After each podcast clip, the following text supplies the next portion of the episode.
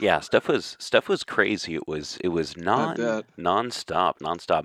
I was Was it well attended? It was pretty well attended. I was at the Kickstarter. Uh, I was at the Kickstarter table handing people their Kickstarter stuff, and some stuff. Uh, we we had a box missing of work shirts and sweatshirts of various sizes, and uh, like one person who thought they were getting their stuff uh, shipped or didn't know that they were getting their stuff shipped to them. Uh, somehow convinced someone to give them their stuff, so we were like short a large shirt, and it was like, oh no. Oh, so we we just ended up having to make a list of what needed to get printed and shipped to who and uh, a lot of stuff was being shipped anyway the lurker didn't get printed due to uh, it was either get the lurker printed or get the kickstarter stuff printed and it was everything was just very to the wire kind of like um, just just down to the line kind of stuff Yeah. and like at the last minute for the VIP thing, me and uh, the lady who's known as Cthulhu Girl, we went to Safeway and got a bunch of desserts, just little tiny desserts. And yeah, Scott Glancy approved of, of the selection. Uh, um, he, he did or did not. oh, he did, he did. He he was like, "These are good. Oh, what are these? Oh, I like those." And yeah, no, ev- everyone really liked him, but I, I, I thought Scott was was a, a particularly funny. But I mean, I think Scott is particularly funny a lot of the time. But yeah, no, um, Yeah. it was it was it was pretty fun. It was pretty crazy. Uh, just like the nonstop pace, and then it would be like for for us, it would be like dead for like a really long time, and we'd talk to Nick the Hat and the folks at Jackanapes Press and stuff like that, and Oh, that's cool. yeah, it was it was fun. Uh, there was some folks from Catalyst Studios that we chatted with too. Um, but oh wow, I bet I could probably just cut this into the uh, the show later. Oh, sure. Yeah.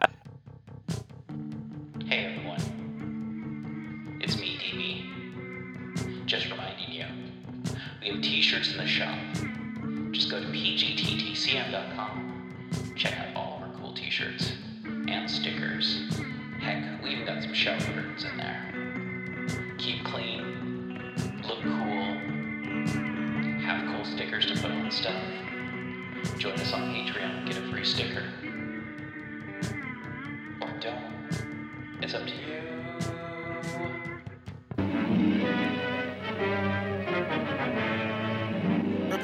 A spine tingling, nerve shattering podcast featuring all your favorite monsters. You won't believe your ears when you listen to Monster Kid Radio. Hear your host, Derek M. Koch, and his ever rotating stable of guests discuss your favorite classics and sometimes not so classic monster movies.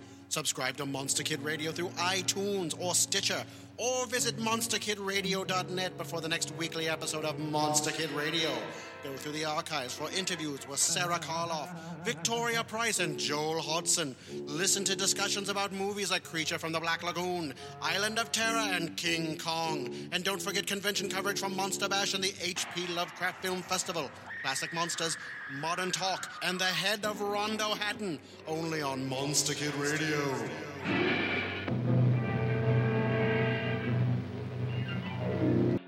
You're listening to KZOM, Oleander Public Radio. Greetings, listeners. It is I, DB Spitzer and Farmer Dave, here once again to talk to you about the Cthulhu mythos, its books, its monsters, its unfortunate human casualties, its timeline in general, and even its tangential bits, like the dreamlands or things of a weird nature that are Lovecraftian leaning. Once more we head into those dark woods, further feeling those malevolent forces upon us. Once again we walk down the lightless stone staircase in the middle of nowhere. You're listening to KZOM. Hey everyone, welcome to People's Guide to the Cthulhu Mythos. I am your host, DB Spitzer. Alongside me here to my virtual right is my, oh, your other host, Dave. Farmer Dave, how the heck is it going this week? It is well, but you always say that I'm to your right, and when I look to to uh, look right, I don't see me. Well, you would have to look to your virtual left. Well, then I would virtually see you, Yeah, there you go. unless we virtual unless we put a virtual mirror. I think we just have to uh, I don't know, think fourth dimensionally about this or something. But uh, hey, how's how's how's how's how's your week going in general? What what's what's been going on at the farm? Well, just you know, everything's been sort of the normal. although we do have a little bit of a mystery. Yeah, what's what's the mystery? So we're finding like little tiny, sort of almost singed, like it's being burnt into the concrete in the barn, and and it's almost sort of little chicken shaped. But you know, I count for all the the baby chucks, and they're all there. You know, we're, we we checked all the electricity because last thing you want to do is have a barn fire. Yeah. Uh, but yeah, there seems to be something is like etching our our our little babies, the the chicken duck hybrids, the chucks, Uh-huh. uh, in uh, what it looks like um charcoal. Wow, interesting, interesting. Uh, most most interesting thing I've I've been up to lately is watching uh, Dusseldorf play uh, Minecraft. She was homesick today, and she decided to play Minecraft. And I said, "How do you play Minecraft?" Because uh, she she just started like mine some uh, iron or steel, made a bucket, grabbed some lava, ran north, created a huge circle of lava, and uh, built built house in the ice, like the most frozen ice area, and hunted with on the ice. And when uh, enemies would come up, she would just smash the ice underneath of them, and then the ice would freeze back. It was just really amazing. I'm like, "This is how you play Minecraft?" She's like, "Yeah." And I'm like, okay, I, I, I generally mine and craft, but you know, she's Neolithic ice hunter, so so, so, so you'd like to know what what my uh, opinion of Minecraft is? uh, it's it's just Legos. Cybernetic ode to strip mining. gotcha, gotcha. Well, the kids love it. Oh, oh, I, yeah. I mean, it, it- you know, the even the sort of cubic, you know, video or cubist video. Yeah, everyone I know just loves it except for me because I can't play video games. I make people walk in walls. Gotcha, On gotcha. accident. I, I think we've talked about this before. Anytime, Yes. anytime we bring up video games, but yeah, no, uh, yeah, everything's pretty normal around here for October. Uh, probably next week I'll have to start raking leaves. Uh, luckily, there's very few uh, trees that uh, drop leaves in the cemetery. Everything's mostly evergreens, except for Evergreens. a few uh, maples and a dogwood, and like the big old spooky oak in the center. But and, yeah. and a couple palm trees that I don't know how they keep alive. Oh man, those things and it is okay, I'll tell you what. I am not taking care of those very well. I can't get anyone anywhere near here who knows how to take care of a palm tree. So those things, they look worse than the palm trees out in front of the Hollywood Theater, I'll tell you what. So, and those things look rough. These these things, they, it's it's like they're, they're growing into shapes shapes or runes or something like that like it splits off at the trunk and very like Seussian in, in nature but I I'm told that they're palm trees so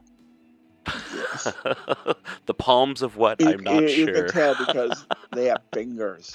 yeah So, so speaking of palm trees, yeah then I want to go back to something else you said. you bet I have a trivia fact that I want to share with everybody. oh sure I'd love to hear that So, listed on the manifest of the Titanic when it sank yeah was 76 cases of dragon's blood. Now you're thinking, what? What does that have to do with palm trees? And where can I get some of said dragon's blood? hmm hmm Well, dragon's blood was actually palm tree sap. yep yep and it was used to basically as a resin on wood to dye it red that was mainly used in america for uh, violence hmm hmm crazy stuff crazy stuff so i thought i would share and you also mentioned something else the Yeah. hollywood theater yes yes I was recently which is not in hollywood No, no, it's in Portland, Oregon, where Uh, I, I venture In the from Hollywood time to district. time in the Hollywood district, which is named after the theater. I've I've been told recently. That's absolutely right. The district's named after the theater, not the other way around. Yeah, yeah. And uh, due to COVID 19, unfortunately, there's uh, not a lot of stuff going on in the Hollywood district, but this weekend, the H.P. Lovecraft Film Festival did happen, and I helped make it happen by being a minion. Well, great job. Yeah. Um, uh, I unfortunately did not. yeah, yeah. Uh, although, um, I uh, we'll be talking about your thing. People say, "Why is David talking about his thing?" But know what I did watch this weekend? What did you watch this weekend? I watched Harry, the last Harry Potter movie, Oh. Harry Potter and the Guns Akimbo. Wait, which okay, it's not a Harry Potter movie, yeah, yeah. but it's uh, uh, it's got Daniel Radcliffe. okay, gotcha, gotcha. I don't know if you've seen it. No, no, I haven't. I haven't. Okay, and it has it, it ha basically it's the movie. You probably saw the meme where they uh, the bad guys bolted guns to his hands, Yeah, yeah. and, and so um, so uh, and the and you know what? Actually, I think Daniel Radcliffe is a decent actor, Uh huh. Uh huh. but he played opposite Samara Weaving Okay. or uh, Hugo Weaving's niece. All right. I don't know and who she was she was um she was one of the girls in uh, when they redid uh, picnic at uh, hang rock which i think is a very very mythos inspired story Gotcha. uh, she was scarlet in the most recent gi joe but she was also the bride she was the babysitter and the babysitter and the bride ready or not I, it, all, all, all, all those references missed me somehow. oh okay Sorry. Uh, uh, we ought to talk about uh, picnic at hanging rock sometime Sure. But yeah. so- um, I'll watch anything that she's in. All right. All right. Uh, but uh, she goes, he goes, how can you? His character goes to her. He goes, how can you be stand being a a, a minion? And she goes, uh, because she was working for the big bad guy. Yeah. He goes, you mean those those little yellow guys and just. And then you said that it made me think about this, and we've just lost uh, thirty percent of our uh, of our listeners as I talk about it. But hey, if you want to watch a pretty decent satirical action show, watch Harry Potter and Guns Akimbo, or as I just as I call it, or just Guns Akimbo. Gotcha. Sounds good. Sounds good. I, you know, going back to uh, the H.P. Lovecraft Film Festival, I uh, did get a chance to watch some short films that I don't remember the name of because it was like one of the last things I did at the film festival before breaking down and putting everything in the back of Gwen Callahan's van. I, I, which I held the keys of quite a bit at, at, at one point in time. Which uh, you were the keeper of the keys. Yes, I, I, I might as well have been called Vinz Clortho because I was the keymaster. Uh, I ran up and down stairs with folding tables, watching people's stuff while they, they, they go find food. Uh, Lee Smith and her husband Michael watching their stuff while they go and eat food and making sure that no one messes with Nick the Hat's stuff while he goes and gets lunch and uh, bothering the sorts uh, uh, the, the folks like uh, Peter Rollick and uh, Dan Dan Sauer. Uh, so yeah, no, no, just uh, Manny and just everyone up there, the folks over at uh, oh goodness, uh, Catalyst uh, Studios. Uh, there's lots of folks up there. The Jackanapes Press guys. Uh, Adam Bolivar was up there, and I'm saying everyone's last names. to be? Oh, I, he's going to be on our show. We've already recorded it, Oh, good, and uh, good. he's going to he's going to be uh, in our show in a couple of weeks. Oh, very good, very good. He's he's a cool guy. He's he's he's neat. He he's always very dressed in very nice sharp suits. He's got his little H.P. Lovecraft marionette, and uh, of course, uh, a wonderful poet and writer. And uh, historian, and just kind of knows all kinds of neat stuff. But something I found out is most writers and artists that are at the H.P. Lovecraft Film Festival are the type of people who would be the protagonists or the antagonists of an H.P. Lovecraft story and I, I don't know. I feel like I fit in there somehow. Like maybe not necessarily H.P. Lovecraft. Maybe uh, I don't know, uh, August Derleth, but some sort of I dilettante. Maybe maybe you, maybe you worked out a little bit more, you could be like the star of a Robert E. Howard story. Uh, I'm I'm pretty close to that there, Dave. But everyone's very I don't know what you'd say uh, learned, has multiple skills, and very kind of like interested in antiquity and things of a old spooky nature. Very very Lovecraftian, I guess, is what I would have to say about like a lot of the people that I I met, hung out with, and just kind of like know from the H.P. Lovecraft Film Festival. They all all feel like. Uh, antagonists and protagonists of, of uh, an H.P. Lovecraft story. Quite a bit of them uh, feel like the protagonists from The Hound, but. Okay. John and Company. Yes, yes. Uh, anyway, but yeah, no, no, had a lot of fun. Uh, it was a lot of fun putting stuff together and seeing everyone from the community and meeting new people. And yeah, yeah, it was a lot of fun. Uh, some people got some stickers. Uh, some people picked up some of our Radio Free Oleander KZOM stickers. So, you know, people can check out other shows on uh, KZOM and uh, whatever else is going on with the station these days. So, yeah. Um, Excellent. yeah, yeah, yeah. I uh, got to listen to Adam Scott Glancy tell an interesting story uh, about a dog head. And uh, let's see. Um, as I said, I watched some short films. I think it was Shorts Block 6 that I saw. So I saw Short Block 6, and it was a lot of fun. There was some really scary stuff. One that I remember the name of was Dice. And oh man, it was not very Lovecraftian, but it was definitely horror. And uh, yeah, it's like to tell you anything about it is to like ruin it. It's like, oh man, if I tell you one thing, it's like, yikes. And um, yeah, there was a lot of horror there, and a lot of it felt though like it would make a really good kind of like, hey, I want to make a full length movie. Here's the first 10 minutes, and it's like right when stuff starts to pick up is where the credits start in the ones that I saw. They looked like really, really, really great films, but just like the first 10 minutes. And it's First like, ten minutes. it's it's like oh that's when the horror starts and then it's like the end That's like that's really cool for short films and it makes you want to see more and it makes you go oh man if they had a kickstarter for a full-length film that might be good but sometimes i don't know um, stretching out a student film into a full-length feature i'm looking at you dark star i'm looking I'm at looking you at you, Chu- THX one one 1138. Yeah, no, um, maybe not the best idea, but I, you know, sometimes uh, it's it's it's a cool thing. Um, but yeah, no, there's there's some films that I, I thought were really good. I wish I would have had a chance to see some.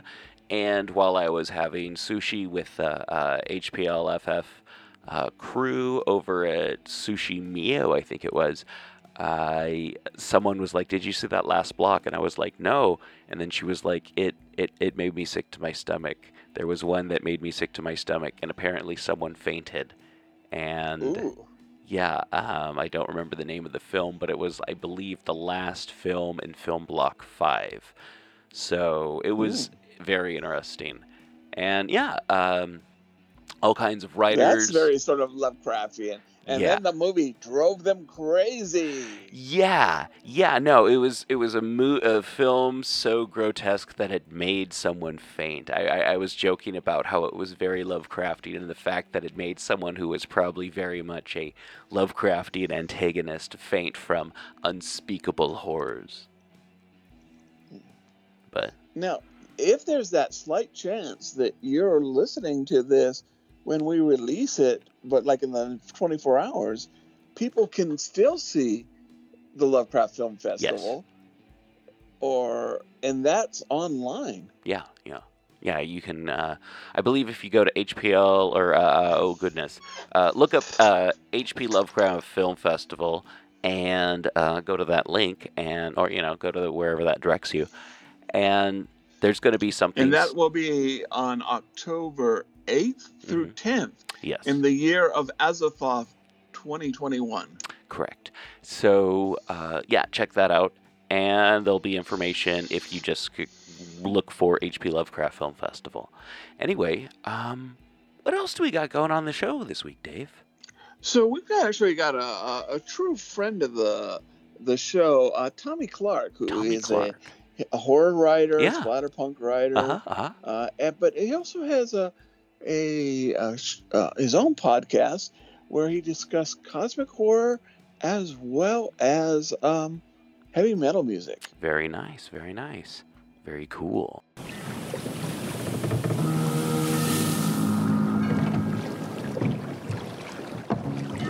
Welcome to Innsmouth, stranger.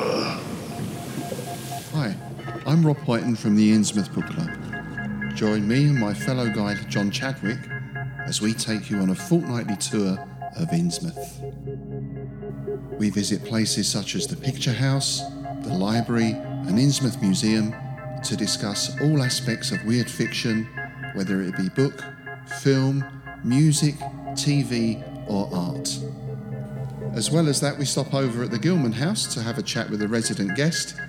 That includes authors, artists, musicians, in fact, Lovecraftian creatives of all types.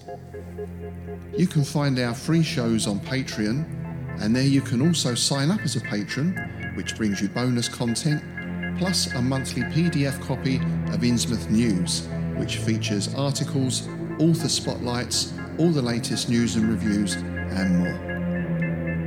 You can find us at patreon.com forward slash Innsmouth BC. We hope to see you soon because remember, Innsmouth isn't just a place, it's a state of mind. This month's bandwidth is brought to you by Psychedelic Water. Legal psychedelics suspended in green tea and then put inside of a can for you.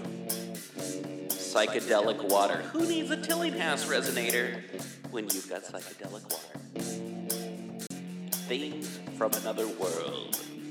It's a store that has art.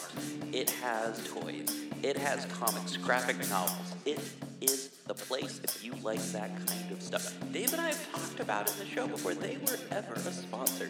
Dave likes to check out their stuff. I like to check out their stuff. They're pretty cool. Toys, art, graphic design, not graphic design, graphic novels for you. Things from another world. Check out the show notes. Uh, check out the links on, on our website, PGPTCM. We've got specific stuff there to let you know what they've got going on for specials. Anyway, thank you again so much. Did you know that there is a THC derivative that's legal called Delta 8? Not to be confused with the Delta variant, but Delta 8. Yeah. Uh, you can get it in chewable form, and it's sold at uh, wh- wh- wh- what's what's Golden Goat CBD, one of our sponsors? Yeah, you can get some Delta 8 and you can also pick up some CBD chewables gummies. They've got smokables for the Delta 8 and they've got all kinds of stuff for CBD and they can help you out. Uh, check the show notes, Golden Goat. And while you're in the show notes, hey, do you know about Donner? Donner has so many amazing musical instruments from all kinds mandolins, banjos, they've got drums, they've got amplifiers, they've got guitars, they've got all kinds of stuff, and they ship worldwide. Check out Donner. I think you're going to like it, and I think Donner's going to have a good deal for you.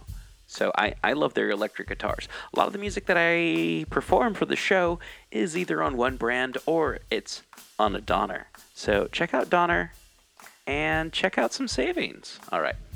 Thank you once again for listening to People's Guide to the Cthulhu Mythos. You can help show your support by going to the show notes and following any of the links that'll tell you how to support the show and how to support our guests. And thank you to all of our guests who you can find in the show notes. Rate, review, subscribe, and remember, patrons get priority access to asking us questions, suggesting topics, even, I don't know, uh, submitting stuff. Actually, you don't have to be a patron to submit anything. That's how Dave got on the show, and that's how you can get on the show too. It's the people's guide to the Cthulhu mythos. Rate, review, subscribe, tell your friends. Thank you for listening. Back to the show.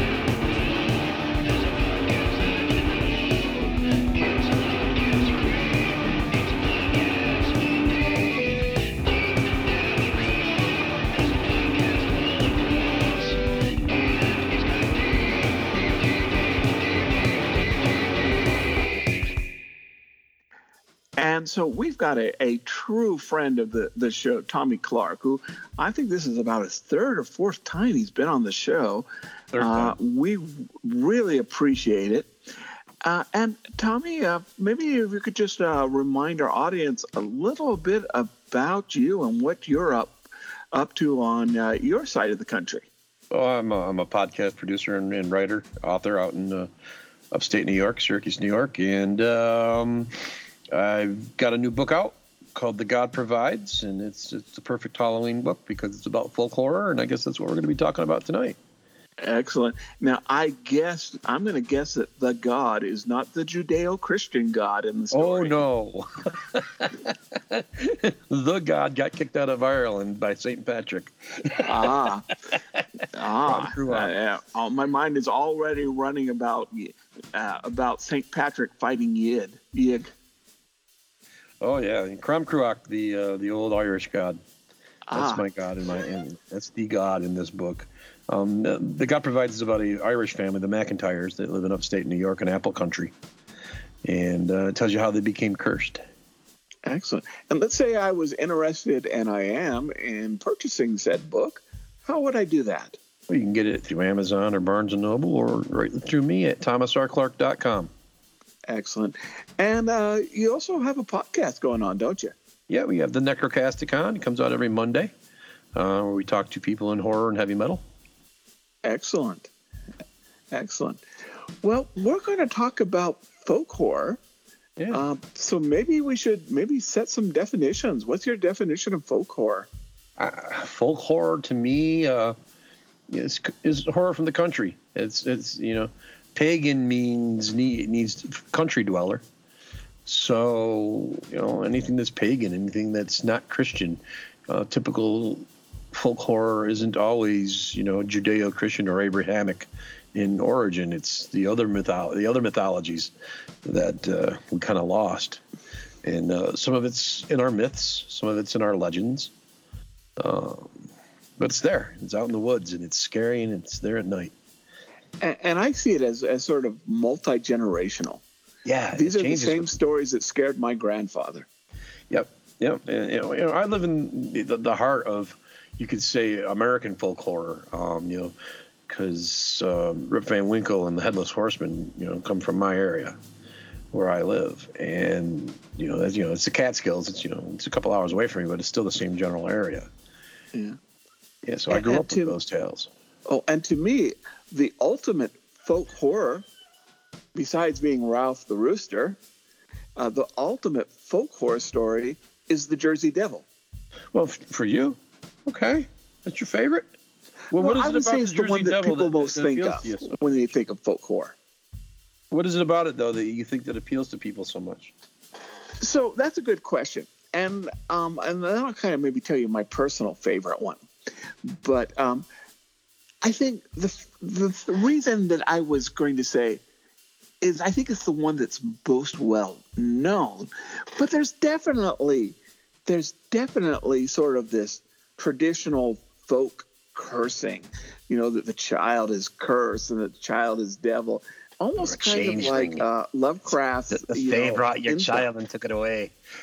yeah. Um, and, and so I'm not sure why it maybe lasts so long, but to best of my knowledge, the Jersey Devil is the only official state monster. And Oregon and Washington, you guys got to get up with Sasquatch. Come on, we need a Yeah, we need know, a state man. monster. Or, or maybe maybe they can come visit your your your your, your town and pick the Good goat. old Oleander. yeah, get a Find goat. them something. The goat is the state animal. Yep. so, well, what are maybe some of your favorite folk horror stories? Well, um, I, I like the the witches, stuff like that. The the the the, that keep you in the house. And if you look at you know the Grimm fairy tales and stuff like that from back in the day, they're kind of folk horror too. Well, they actually are folk horror. Yeah. Yeah, yeah, yeah. So the stories that keep you in at night, um, those are the ones that appeal to me the most. I, there's nothing that I will actually sit there and say, "Hey, that's my favorite." But if I'm going to, you know, The Wicker Man, Okay. that's a great one. Harvest Home's another great one.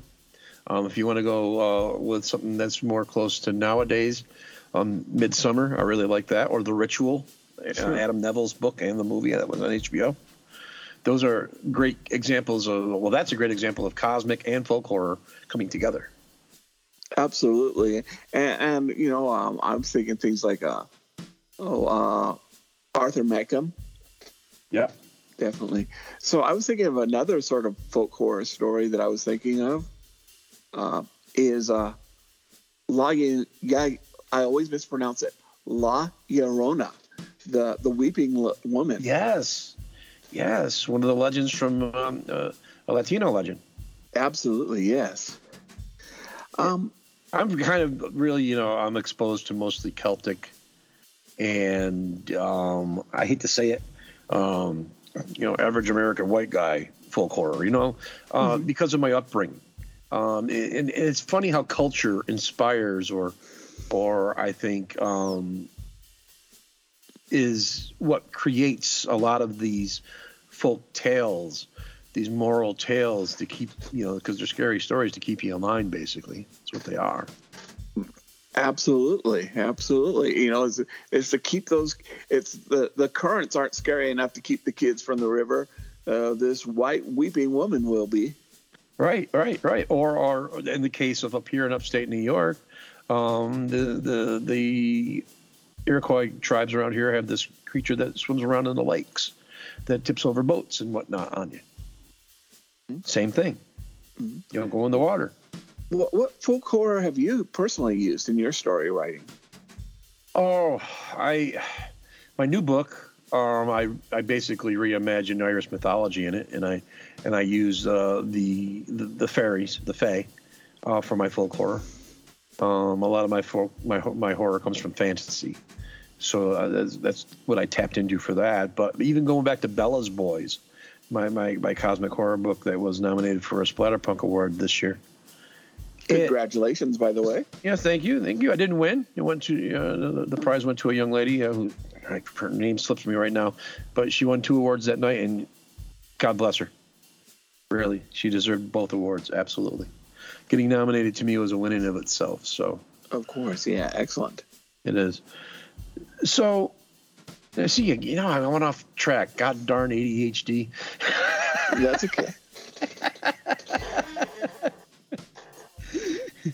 Where was I before you sidetracked me? There, so, Dave? so you're talking about Bella's boys. Bella's Boys, yeah. Uh, the monster, Bella, basically is inspired by uh, that lake monster that I just mentioned to you. And my friend Dan uh, Murphy, who uh, just put out one of his first uh, horror books called The Thing in the River, uses the same monster. Uh, it's Nyanahari. Oh, Yeah, no, it's uh, it's a Ononda- Onondaga and Cayuga Indian uh, legend.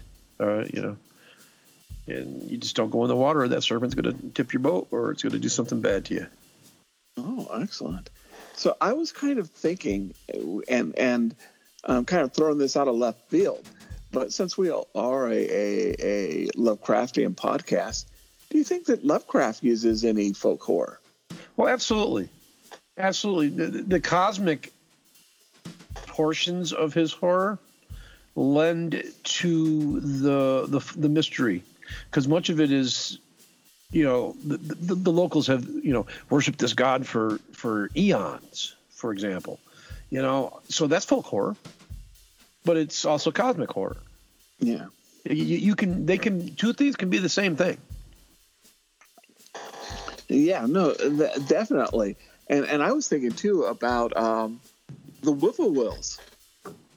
You know mm-hmm. how he uses those that, that they say that the you know the the folk people and the, the legends and the people of Dunwich said you know that carried the souls of the people into to the Right. afterlife. Yep, that's that's folk horror right there. That's the folk aspect of it. The folk interpretation of the cosmic. Exactly. And and then Robert E. Howard does the, the same thing sort of with Pigeons to Hell. You know, the, the, the legend in, in the South is that the pigeons are taking the souls to uh, people to hell. Oh God, that's what. That's why they're in the cities, the big cities. Uh, um, according to uh, Robert E. Howard, and I, I wouldn't doubt him. oh man, he's one of my idols too. Yeah. Um. So, what are maybe? Uh, do you have maybe? An, and I don't want you to reveal maybe stuff that's going to be in your, your next book, but uh, do you have some some folk horror that you, you really like, or, or share with besides uh, the ones you've used in your previous books? Well, I'm going to be going back to the world that I created in um, The God Provides, just because I really like the characters a lot. Excellent. Um, and I like the world that I built there. Um, and it is tied into the rest of my fictional, you know, uh, mythology. But I, I just like these people. I like these characters, and, and I've come, I've, I've taken a big step forward as a writer in the way I've presented them. Um, so I'm going to go back to this as soon as I can. Um, right now, I'm trying to finish up, you know, a couple of other projects that just aren't working out as well as I can want them to. But Mm, it's because yeah. I've got that folk horror thing in the back of my head now. Um, and I've been watching a lot of folk horror on TV, you know, with movies. Um, even Dracula is kind of folk horror in a sense. Especially for its time, I agree. Yeah, and and so one of the ones that I watched recently was um, the Boys from County Hell, uh, which is basically Shaun of the Dead with uh, vampires in Ireland. Oh, I haven't heard that one. I'll have to check it it's, out. it's it's on Shudder. Um, it, it takes advantage of the, the same uh, legend that some say Bram Stoker did uh, for creating Dracula with uh, Aberta- Abhartach, the uh, the Bloody King. Hmm. So, yeah, I want to revisit that again because you know I, I keep going back to the stuff that you like. So I've been watching a lot of Irish folk horror as a result. Oh, and and and the Irish did they do they tell great stories and do they have great myths? Well, yeah, absolutely. And the thing about the, the the mythology, the Irish mythology, is that it's very fluid. It, there there isn't a real documentation of it like we have of the Greek myths or the or even the Eddas of the of the North or the Northmen um, for the Viking gods, or even the Egyptian gods, as the case can be. So it gives you as a writer a little bit of given leeway to do what you want with the mythology. So I did do that with the God provides. I I twisted it a little bit, to twisted mythology to my purposes, in much the same way as the the guys that wrote the Vikings TV show did with history. Uh, yeah. but I did it to tell a cohes- to be able to tell a cohesive story and, and to use the myth as metaphor and allegory for what is going on in the actual narrative itself. And no, uh, definitely. And, and the other thing is that that a lot of the audience is not as going to be familiar with it. So Right. in a ways, it's kind of new to them. Yeah, yeah, the same as the Marvel movies, uh, where they reimagine the origins of obscure characters, uh, especially with, like with Shang Chi right now that's out, which is a fantastic Exactly. movie, by the way. Um, and With a Lovecraftian slant too. Absolutely, there was. Not to Yeah. spoil it for everyone, but but there's some there's some Lovecraft influence in that one. Well, there's some there's some nasty, evil cosmic creatures coming to Earth. They're called the Deviants. And they look Yeah. just like something in Lovecraft stories. Oh yeah, they do. We, we won't mention. Yeah, we won't mention those uh, at all. But it would, spoiler alert. yeah, spoiler alert. Sorry, I didn't mean to derail you there. no, we're fine. That's that's you can do that whenever you want. It's your show, brother. Oh, well, thank you. so, so I'm going to tell. I grew up in Ventura, California, Ventura County, uh, and I was a Boy Scout. I was never an Eagle Scout because I was a Boy Scout, but I wasn't a really enthusiastic, you know, go-getter scout. But I went camping, and there are two stories, and and there were two stories, and I was, of course, I was the one that always told the ghost stories. I was making off the top of my head, and my scoutmaster, somebody knows how to tell a tale. But there's two stories that the people of Ventura County pretty much know. And one is Charman. And Charman was this guy who was camping in the 20s. And you got to remember, this is the, the 80s, early 80s. But he was camping in the 20 and he was dousing his fire with gasoline. And it blew up and burned him all across the skin. And he jumped into the river and, and it put out the fire, but it drove him crazy. Um, and there may have, uh, nobody's been able to really see if that was a true story or not. But 60 years later, you know, they're still telling that story that, you know, this guy's got to be 80 years old and he's still out there, you know, grabbing Boy Scouts. And oh, yeah, scary story. I remember going to the latrine one night and a cow started following me. And I freaked out because I thought it was Oh, I Charman. can imagine. That must have made you pee yourself on the spot. No, but it made me run quickly, which is not a good thing to do in front of a cow. No, it's not. Did not know that at the time. Well, again, the the campfire right there. There's another place for the folk horror story to shine. Campfire to- stories. Yeah. Just as you were saying there, you know, the, the, the that whole reason that story was told to you kids was to keep you guys in check when you're out camping. Yep. And then the other thing, and there is, I've never seen it, but I, I, I believe there is basically a crude stone house built out in the woods out in Ventura, out in the woods. And that, you know, somebody just built a sort of stone house together and probably lived there. But the story has always been that it was vampires. I don't know who associated it with vampires at first, but that had always been the legend that, you know, if you go looking for that house, you better be looking in the daytime because if you go at night, it, it, you're not going to return, or you're going to return, you're going to be all dizzy and you're going to have pain in your neck and and forgot where you were the last couple hours. A vampire legend. That's awesome. Yeah, and and you know, and apparently, I have no reason. I mean, I don't. I think they found that stone house in like the '60s, so they've been telling the story there. But apparently, you know, that Charman story they've been telling since the '20s. Wow.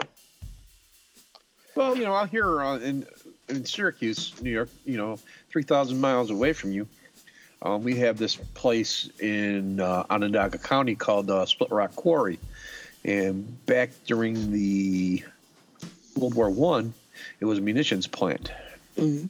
and it blew up, and the explosion could be heard hundred miles away, and it shook the ground as far away as you know, a couple of suburbs away. Um, but that has led to folk stories of the place being haunted, and those are those are stories that are warning the people not to go up to the property, Yeah, um, coming from a great tragedy. Um, so the fear of going to that property because of what happened there propagates a story to keep prevent people from going there, but actually encourages them to do it. Through its model, you know. So people go up there anyway, and it, it ends up being this big party spot. yeah. I, I was gonna say, stupid Boy Scouts and, and teenagers. It's almost a challenge to them. yes, right. The same as that vampire house, and the same as the creepy old guy in the forest. Yeah, Yeah, there is. There, and they are they are warnings, but at the same part, they're like temptations. Yes. Like I said, they're two edged. Yeah. Don't, don't do this, but hey, we're telling you not to do this just to tempt you to do it. nine times out of ten, they do it. Yep. Stupid Well, guy, don't go in the basement in the house. Yeah. Don't. Don't split up. Yeah. Let's, split up. See, people wonder why those tropes work. Well, because they, they tell you stories. Don't go in the creepy old house in the woods. And what do you do? You go in the creepy old house in the woods. of course you do.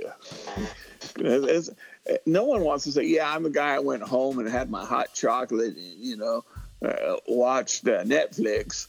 Well, what was Rip Van Winkle but a, a but a, a warning to you not to go get drunk out in the woods so blasted that you don't know where you are and you fall asleep and wake up 20 years later. Because the fae, the fae got you. Absolutely.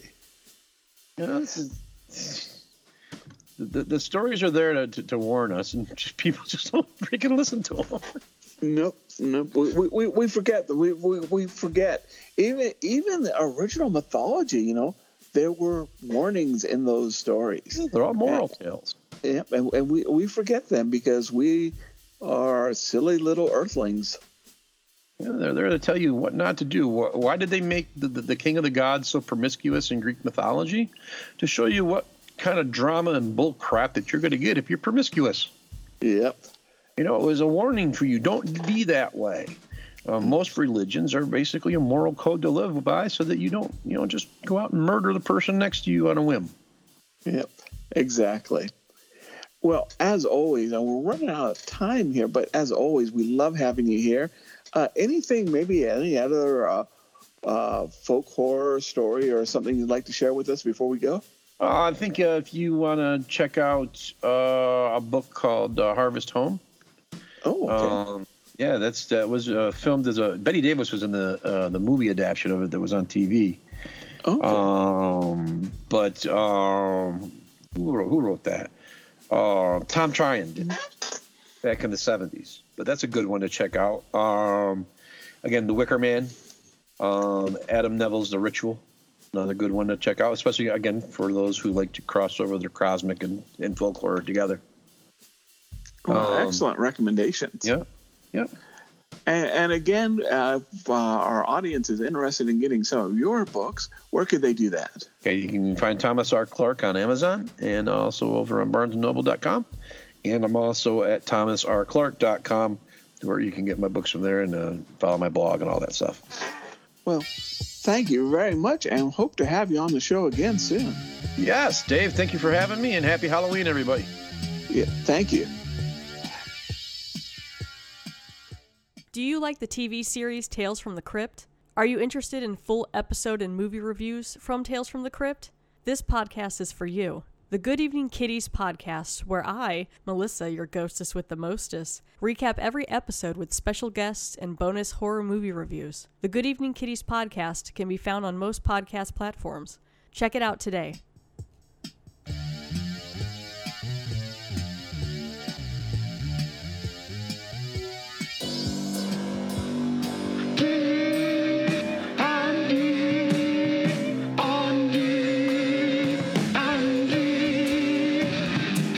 Everyone, welcome back from the break. Dave, what did you do do do during the break? I broke. You broke. Okay. Just broke down, just started crying. Now I feel better. Oh, cool. I, I I tried to get another can of water, and Dusseldorf had locked the back door and wouldn't let me in. And then I'm like, I need water, and she's like, What's the password? And I'm like, I don't know the password. And she's like, It's water. And I'm like, Can I have a water? And she's like, Yes. And then I got a water. Not a great story, but Yeah, that's pretty cool. The pa- Yeah. the password is always swordfish. uh, apparently it was water this time. Oh. Anyway, and uh, she was just building stuff with slime in Minecraft in creative mode, which I don't Mm. anyway so uh let's So see. we're talking D and D on D and D, talking about B and B. Yeah or yeah. B and BJ. so that would be Byakhees and Brown Jenkin. Not not together necessarily. Not not a bunch of rat things riding on the back of a uh, I don't know uh, decomposing really cool. mole reptilian insectoid thingo but yeah yeah yeah that would that that, that would be an interesting campaign Yes, it would. Um, so which one do we want to talk about first? Well, let's let's talk about Brown Jenkins first. Okay, so personal story. I'm dyslexic and I don't read well. I mean, so f- for decades I thought it was brown jerkin, like a, a heavy coat, Uh-huh, uh-huh. and I figured that was just some sort of, of you know, East Coast type of coat or something. But no, it, it's brown Jenkins. It's not brown jerkin. Mm-hmm, mm-hmm. Okay. Yeah, no, but that would that would be uh, I don't know, uh, interesting. Uh, that would be an interesting red herring to like name a character Brown Jerkin in a Call of Yeah. Cthulhu game. Like some like you know call him a rat face jerk or something like that. Like some sort of like rat face snitch having a cut you know cop be like, oh yeah that rat face snitch over there Brown Jerkin, and then people be like, Or- what? Huh? Tell them they have to retrieve the brown jerkin, and it turns out it's a brown coat. It has nothing to do with rats. Yeah. So And have someone found- say, "That house, which house?" Brown, oh. oh, Sorry. sorry. So, research, I found Brown Jenkin in something that kind of surprised me. Oh, what's that? So, apparently, there was this TV show Sure. Okay. called Salem, All right. and it was three years on one of the hormone channels, WC or CW, whatever they are. Gotcha. Okay. in which it's sort of a you know se- sexy angst version of uh, the Salem witch trials Okay. because the Salem witch trials needed more teen angst Oh yeah. and Totally. more sex. But the main character Anne Hale is like a good guy witch, okay. Okay. and her familiar Yeah. is called Brown Jenkin. And what, what kind of animal is it? it, it's a rat. Oh, okay. Okay. Okay. And, and apparently it grows and Ch- I haven't seen the TV show, Gotcha. but according to the Salem wiki, it, it grows and it changes size as she uses magic. oh, okay.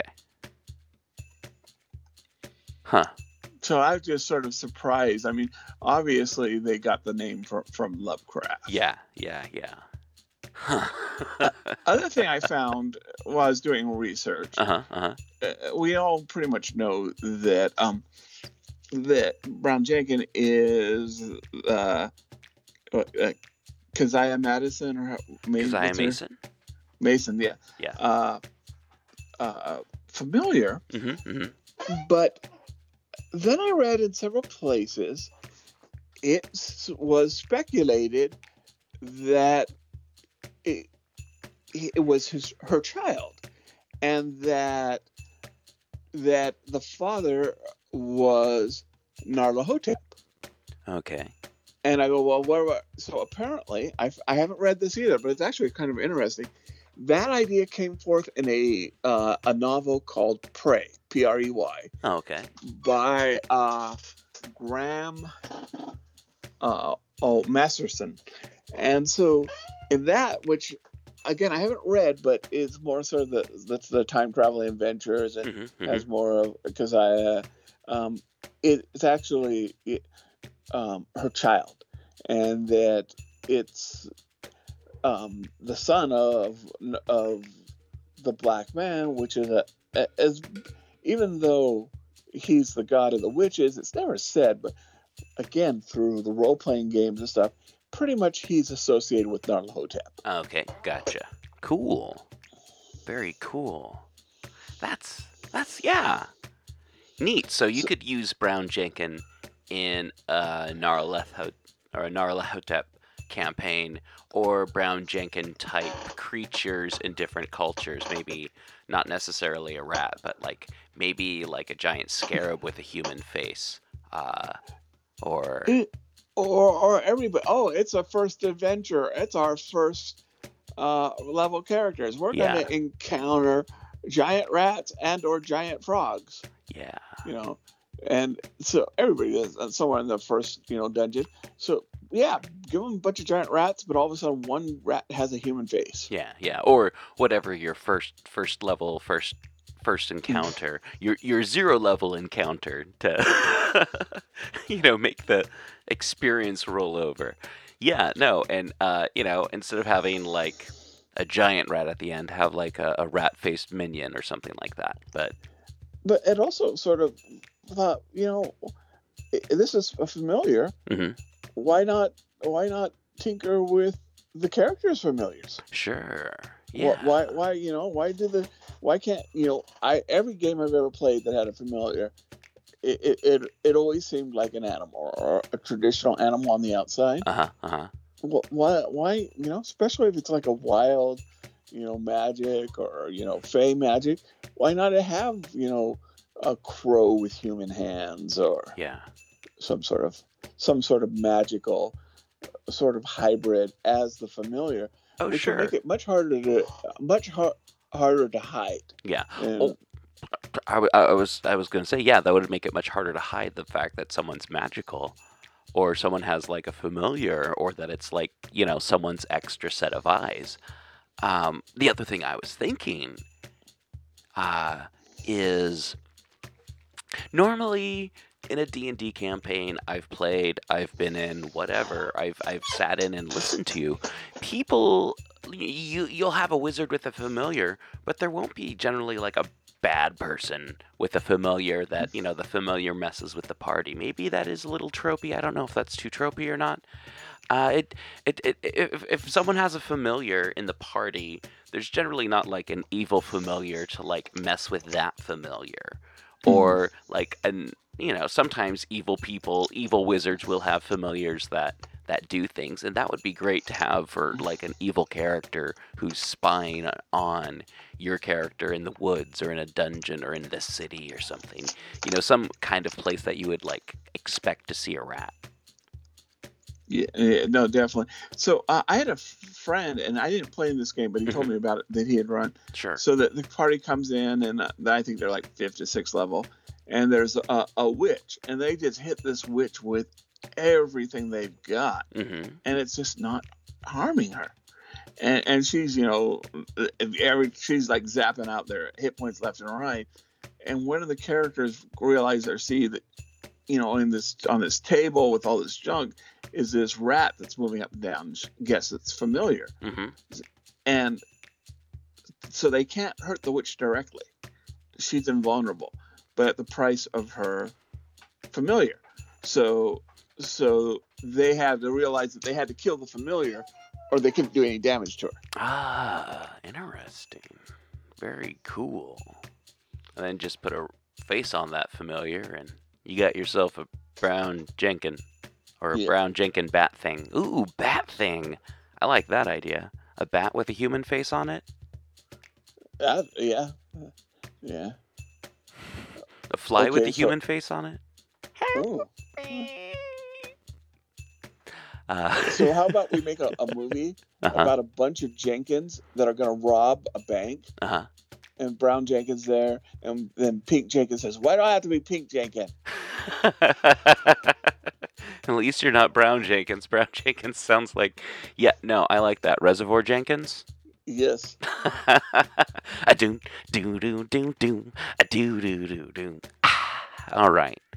Uh, what about So I buy think, I think we we've gone as far as we can with Brown Jenkins. Oh yeah, that's why I said, how about buy a key?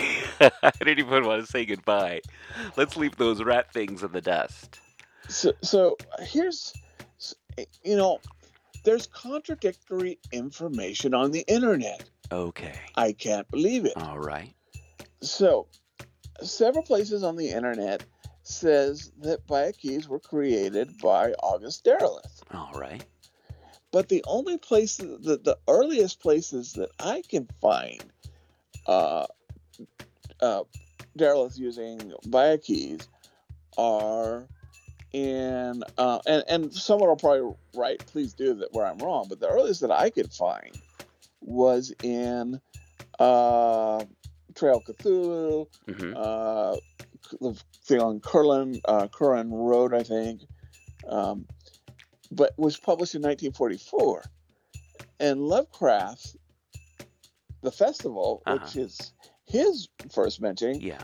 you know, Lovecraft had been dead for six years Sure. in yeah. 1944, uh, was um, the festival. So maybe. I don't know if uh, Daryl has sat on it for 20 years and just Uh-huh. didn't publish it, or I, I don't know. But I have a feeling, and maybe it was the term that Derleth created, Sure. but I have a, a feeling that Lovecraft created. But uh, I, I'm wrong. I'm wrong. Okay. All right. And Oh, go for it. and the Byakhees that that Lovecraft talked about aren't the Byakhees that we, we, we think when we think Byakhees. hmm hmm Well, what were the Byakhees that uh, Lovecraft talked about? So the story in the festival, Uh huh. um, you know, he has this guy is returning back to uh, this, uh, you know, uh, Kingsport. Actually, Sure, outside yeah. Kingsport, it's the first mention of Kingsport in any Lovecraft story, uh, where he goes back where they have this worship, this ceremony Mhm. at the Oh festival. yeah. He climbs into underground caves, and then the cultists basically have to ride on the back of the Byakhee in underground rivers. You know, I remember our, our good friend Ken Hite basically describing them as giant rubber duckies Yeah. Yeah. that the cultists grabbed around their neck. Um, and he describes them as these terrible, terrible things and all scary, and then they're kind of giant rubber duckies. Sure. Yeah. Now we see them kind of as this insect, rat, uh, I mean bat, uh, you know, reptilian. Interstellar steed of Hastur. So, so that's yes, and that's the other thing I wanted to bring up. Yeah. I think, and and this is where people who know better than me, hmm hmm I think that, as near as I can tell, they are associated with Hastur Yeah. because of the Call of Cthulhu game. Yes. That's that's. I don't know. That seems. I haven't Be- read all of the because Keegan in Yellow the- stuff in that's the out festival. It's not Hastur they're going to worship. Yeah. I- It's I can't pronounce it, but the fire god. Oh, Cthulhu. Yes, it's it's one of those. So if you were creating, and, and I think arguably this whole servitor race idea Uh huh. may have been Derlethian, but I think honestly that was created for Call of Cthulhu games. Yeah. In fact, they've taken that out of the seventh edition, which I kind of miss as a Oh, game master. Yeah. Yeah. But you know, yeah, how did it get? How did they get associated with Hastur hmm instead of you know the god of the festival? Yeah. I don't know. I don't know. And, and as near as I can tell, and I'll try to maybe, maybe I'll answer this question on next week's show. Sure. Yeah. But as near as I can tell, it was the game, the Call of Cthulhu game, Yeah. That it decided hmm that it was, you know, going to be the the servitors of Hastur. Okay. All right. It And, was. and I know that they definitely aren't uh, chambers. They don't appear. I'm pretty sure in any of Chambers stuff.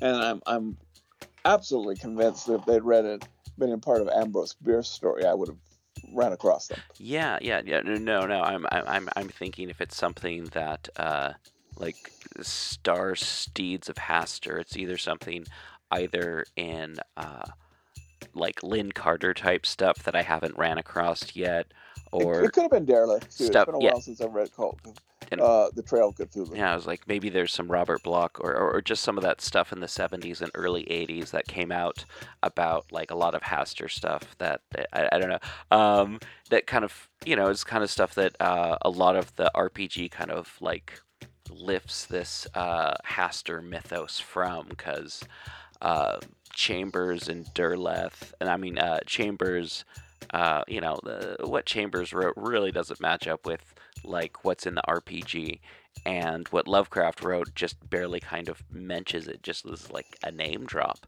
So it's like this this Hastur mythos that we we know it comes from somewhere, and I don't have a lot of those books.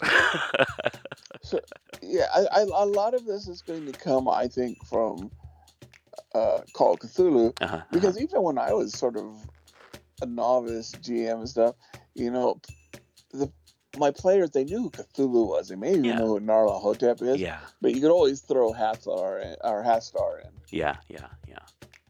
Yeah, no, that's uh, one that I generally go with because of the fact that uh, I don't know. I didn't. I, I wanted to stay away from. I don't know nautical and and, and, and like uh, Antarctic stuff, and you, you can do a lot of like Hastur stuff in city settings. You can do it in rural settings. You can you can put it in all kinds of places, and it just kind of like just shockingly then starts showing up every place you go strangely and yeah no um and also just kind of like want to stay away from like some of uh, the trappings of Lovecraftian type stuff and forcing people to like do 1920s things if people want to play a modern game. And I, I think Hastur really kind of like is something that can like creep into a modern game a little bit easier than like I don't know. I have a easier time with like uh, thinking stuff Hastur wise instead of thinking stuff Cthulhu wise, or why people would follow a modern cult of Cthulhu. Um, uh, but I could, I, I, I, personally could see following a modern cult of Hastur. Uh, but I, I think that's that may just be me. yeah, maybe. And of course, if you know, um, since I, I, I, tend to run Hastur heavy games, I, I, I do use uh, Byakhee as like this this ancient uh, interstellar race that that worships Hastur and uh, does the bidding of Hastur. If Hastur wants, uh, you know, dumb pink. Uh, uh, you know, apes that live on a, a, a, a dirt sphere to, uh, you know, see the glory of the king in yellow, then you know it's it's it's it's the will of Hastur. So you know. I, I don't necessarily treat uh, um, Byakhee as like dumb animals or dumb, you know, like transportation. I treat them almost like uh, ancient wizards that don't quite speak the language and also are like apex predators at the same time. So just kind of like things that can cast magic and also mess you up really bad. It's just like not even something you want to deal with. If you're seeing a Byakhee, you messed up really bad already. you're messing with stuff that you shouldn't be even you know anyway uh, that's that's how i've generally used byakhee and i want to know how you use byakhee dave so so if i'm going to do a good versus evil game, and and and I absolutely am not a fan of. I mean, if that's what you write, go ahead. More points to you. Good versus evil mythos books. Sure. But it helps, I think, if you've got two antagonist sides. So if you're going to do, you know, the elder gods versus, you know, the great old ones, mm-hmm. I see them as the flip coin uh, of um, night guns. Yeah, yeah. And so, and, and I'm I'm not going to.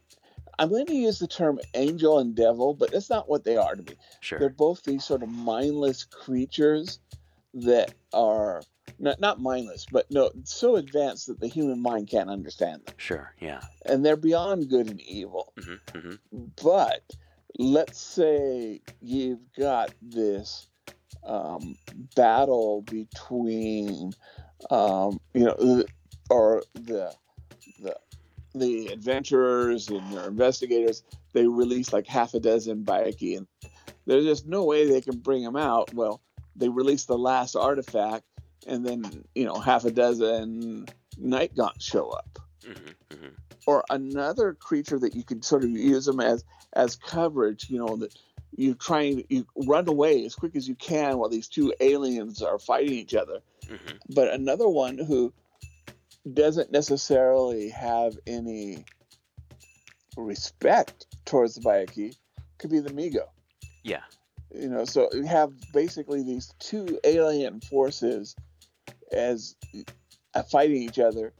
The character's chance to escape, mm-hmm. but also the the exciting part is you've got to be dodging all these um, you know lightning bolts or not lightning bolt but lightning projectors and spells and yeah. and creatures grabbing you with the talons mm-hmm, mm-hmm.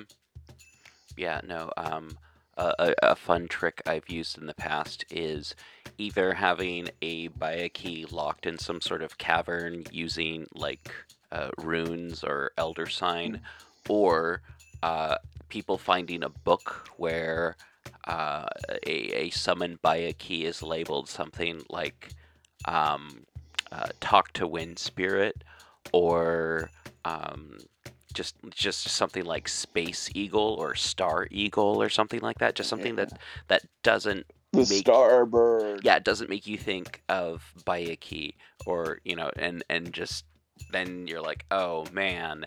And I have something else that I've done in the past is I've treated um, Byakhee kind of like Pokemon in the sense that the sound that they make is is is like why they're called Byakhee. It's like this like Oh, that's cool.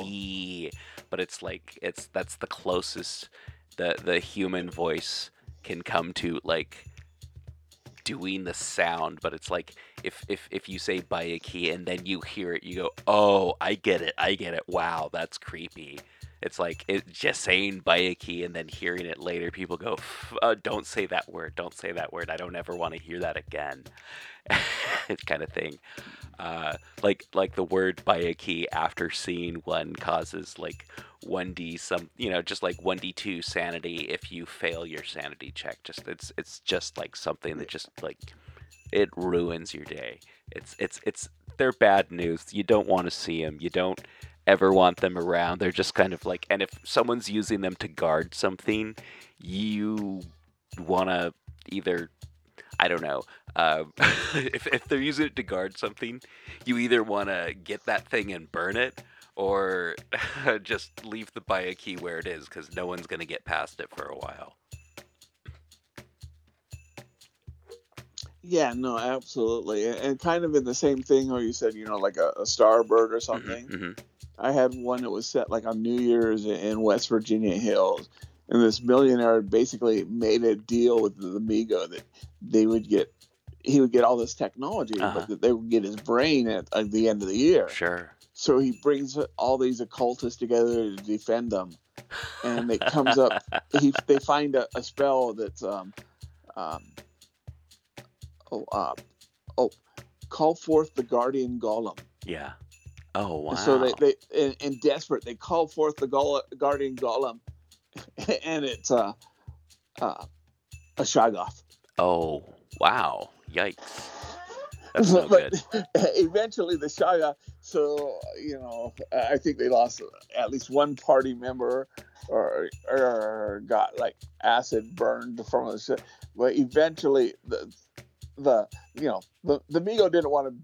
It it worked eventually because the Mi-Go didn't want to take on the Shoggoth. hmm and then it, and then they were able to sort of reverse the spell and it, it was turned back into stone Yeah. Huh. Interesting. That's. so so one other thing though and i, I kind of got this from one of the the call of cthulhu adventures yeah. but um, there was a, a voodoo doctor hmm uh, and a witch doctor and he summoned the Byakhee was basically his assassin Oh. it would swoop in at night and then go all you know go up like a thousand feet and then drop the the poor victim Gotcha. Interesting. Yeah, no, that sounds pretty horrifying. Uh, yeah, no, I've I've used uh, definitely used Byakhee for that. Like people trying to investigate why the heck, uh, how someone was dropped from such a height and why they had the claws and and and like, uh, or not claws, but like why it looked like they were torn up by like a tiger and dropped from like a great height.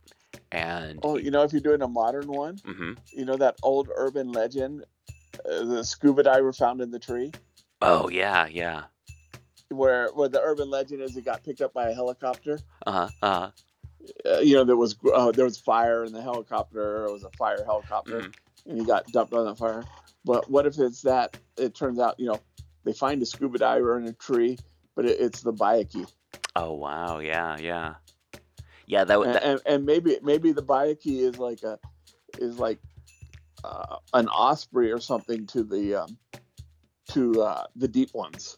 You know, the Byakhee will take protect the air, and the deep ones will uh, protect the water, and maybe uh, pick a. Uh, oh, some sort of, uh, or the ghouls on the land. Maybe they have like this unholy trinity to protect this island or something. oh wow, that's a pretty cool idea. That's a pretty cool idea.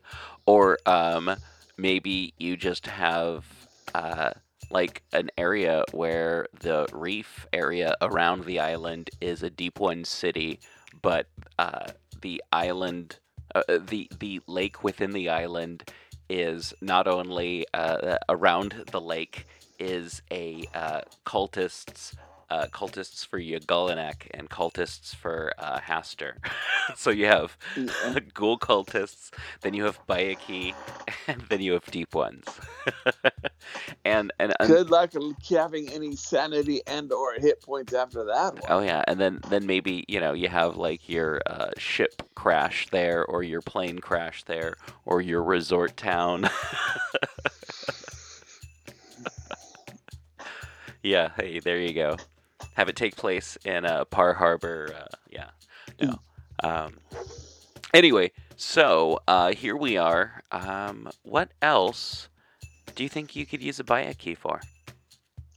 Well, I, I think that it's, I think that the last sort of, sort of interesting idea is, you know, we assume all these creatures are universal, especially let's say you're you're playing a D and D game, hmm and good versus evil is completely legitimate. It may ma- it may make terrible Call Cthulhu literature, hmm but you know, good versus evil is part of D and so is is law versus chaos or order versus chaos. Yeah, so what if it? What if it's a good Viking? Yeah, yeah. What if he's escaped from the court of Hastur, and now you know they're they find this this like blind oracle goes up to the mountain and gets this information. If the, the party falls it, they see it such as disgusting looking, you know, half bird, half bat, ripped up wings. You know, do they go on, you know, their first sight and say, "Oh, we got to destroy this," or you know, do they listen to its warnings? Ooh, interesting, interesting. Something I've done with Byakhee is uh, maybe hint at the fact that they were once a different type of interstellar uh, species that was then influenced by their deep connection to Hastur, but at one point in time were like something like somewhere between like butterfly space jellyfish. But because of their uh, influence uh, under Hastur, they, they started taking on more darker, uh, less defined shape, where they're like kind of like when you view them, uh, the, the the mind kind of goes towards more darker things, like things that you maybe have issues with. Like uh, some people may see things like insects, reptiles, uh, decomposed humans, while other people see things more like kind of like crow, kind of uh, I don't know, carcass, kind of uh, moles things. You know, it's like you don't quite see the same thing because the fact that they're multi-dimensional creatures, but then they've been become uh, affected by the influence of Hastur. So what you see when uh, what what the pareidolia that the human mind creates when looking at a Byakhee is now more of a dark image. It takes on a, a darker meaning, as before it was just more kind of a, a benevolent, kind of like just natural space thing that flew Yeah. around in the vacuum of space. Anyway, oh, that's oh, or that's one, one last suggestion. yeah, yeah. Go old school. Make them these giant big rubber ducks. Hey, You know, players are so. First of all, oh, okay, it's a water. Well, it can't be a Byakhee because because Byakhees don't swim. Well, you know, in the first story they ever appeared in, yeah, they did. right in so maybe not a duck, but make them make them amphibious. Yeah, yeah, yeah, and and Kingsport isn't too far from uh, Innsmouth. They, they they may have migrated. They may have taken and it's over. got that huge mountain. Yeah. I was gonna say, uh, if you know, just uh, down down the coastline, uh, maybe maybe some Byakhee took residence in a, a, a town that became deserted after the uh, navy took everyone out. You know, the, uh, the Kingsport, you know, has that that high cropping. That you know, the the house on the high on the high mountain. hmm hmm So maybe you your players get up and finally get up to that, and instead of night gaunts, Yeah, it, it's Byakhee. yeah. If, if people have read the story and they're expecting night gaunts, uh, and and then they they get Byakhee. At one point in time, I thought maybe uh, night gaunts and Byakhee were just like different descriptions of the same thing, and it's like actually, uh, you know, I, I reread the. Dream Quest of Unknown Kadath, and I'm like, yeah, no, there's not nothing, nothing, nothing alike. I feel like uh, um, Byakhee are not very humanoid, and I feel like Night Gaunts are very humanoid in nature, while uh, Byakhee are more animalistic or alien and un- unknown and unknowable. Yes, agreed. yeah, yeah. Uh, you know, one more thing that I want to say that Byakhee are great for? What are Byakhee great for? Getting the heck out of here. Well, then in that case, let us say good Byakhee. Goodbye key to you as well, Dave.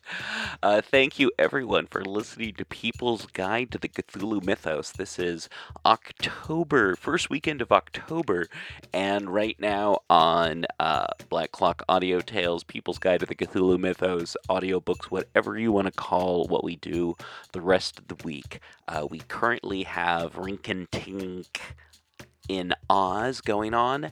And then in the later half of the month, we are going to have some ghost stories. Are you excited about that, Dave? I am excited to hear more ghost stories. All right, they're going to be pretty good. And I'll make sure I actually post what the names are either in the show notes or in the episode title so that there won't be a kind of like, hey, what was that fourth story in uh, October of uh, season eight that you did ghost stories, and I have to like look it up. And anyway, so there won't be any of that. So if you want to like find stories to like read later or do whatever else, sometimes teachers contact me about this stuff, and they're like, "I heard a story on your show. I can't remember who it was, and you just said science fiction weekend." and then I have to go back and rename things. Anyway, so I'm not naming things like that anymore. I'm trying to be very specific so educators can, uh, you know, educate. And people who want to share stuff can share. And hey, don't forget to share People's Guide to the Cthulhu Mythos with me and Dave. And check out the show notes. Check out pgttcm.com. Check out our sponsors. Uh, help the people who help support us. And check out our shop. We've got some pretty cool shirts. We've got the Dave's Corner t shirt. We've got the I Am Well Dave's shirt. And then we've got some just goofy stuff that I've put out there. And of course, uh, we'll see you next time. And uh, Dave, do you got anything to say? Be well. All right. And uh, buy a key. Um, oh man, it wasn't funny when I said it. Okay. Yeah, it wasn't bad. All right. See you later, everyone. Hey everyone, thanks again for listening to the show. Music is by me, DB Spitzer, edited and produced by me, DB Spitzer. The interview portions are always edited and produced by David Heath. And hey, you can find us wherever you find podcasts. So check out pgttcm.com. And if you don't want to check out the Patreon, if you don't want to do that and you want to help out the show, just go to sponsors or buy t shirts or anything like that. Anything helps. Thank you again. You're listening to KZOM, Oleander Public Radio.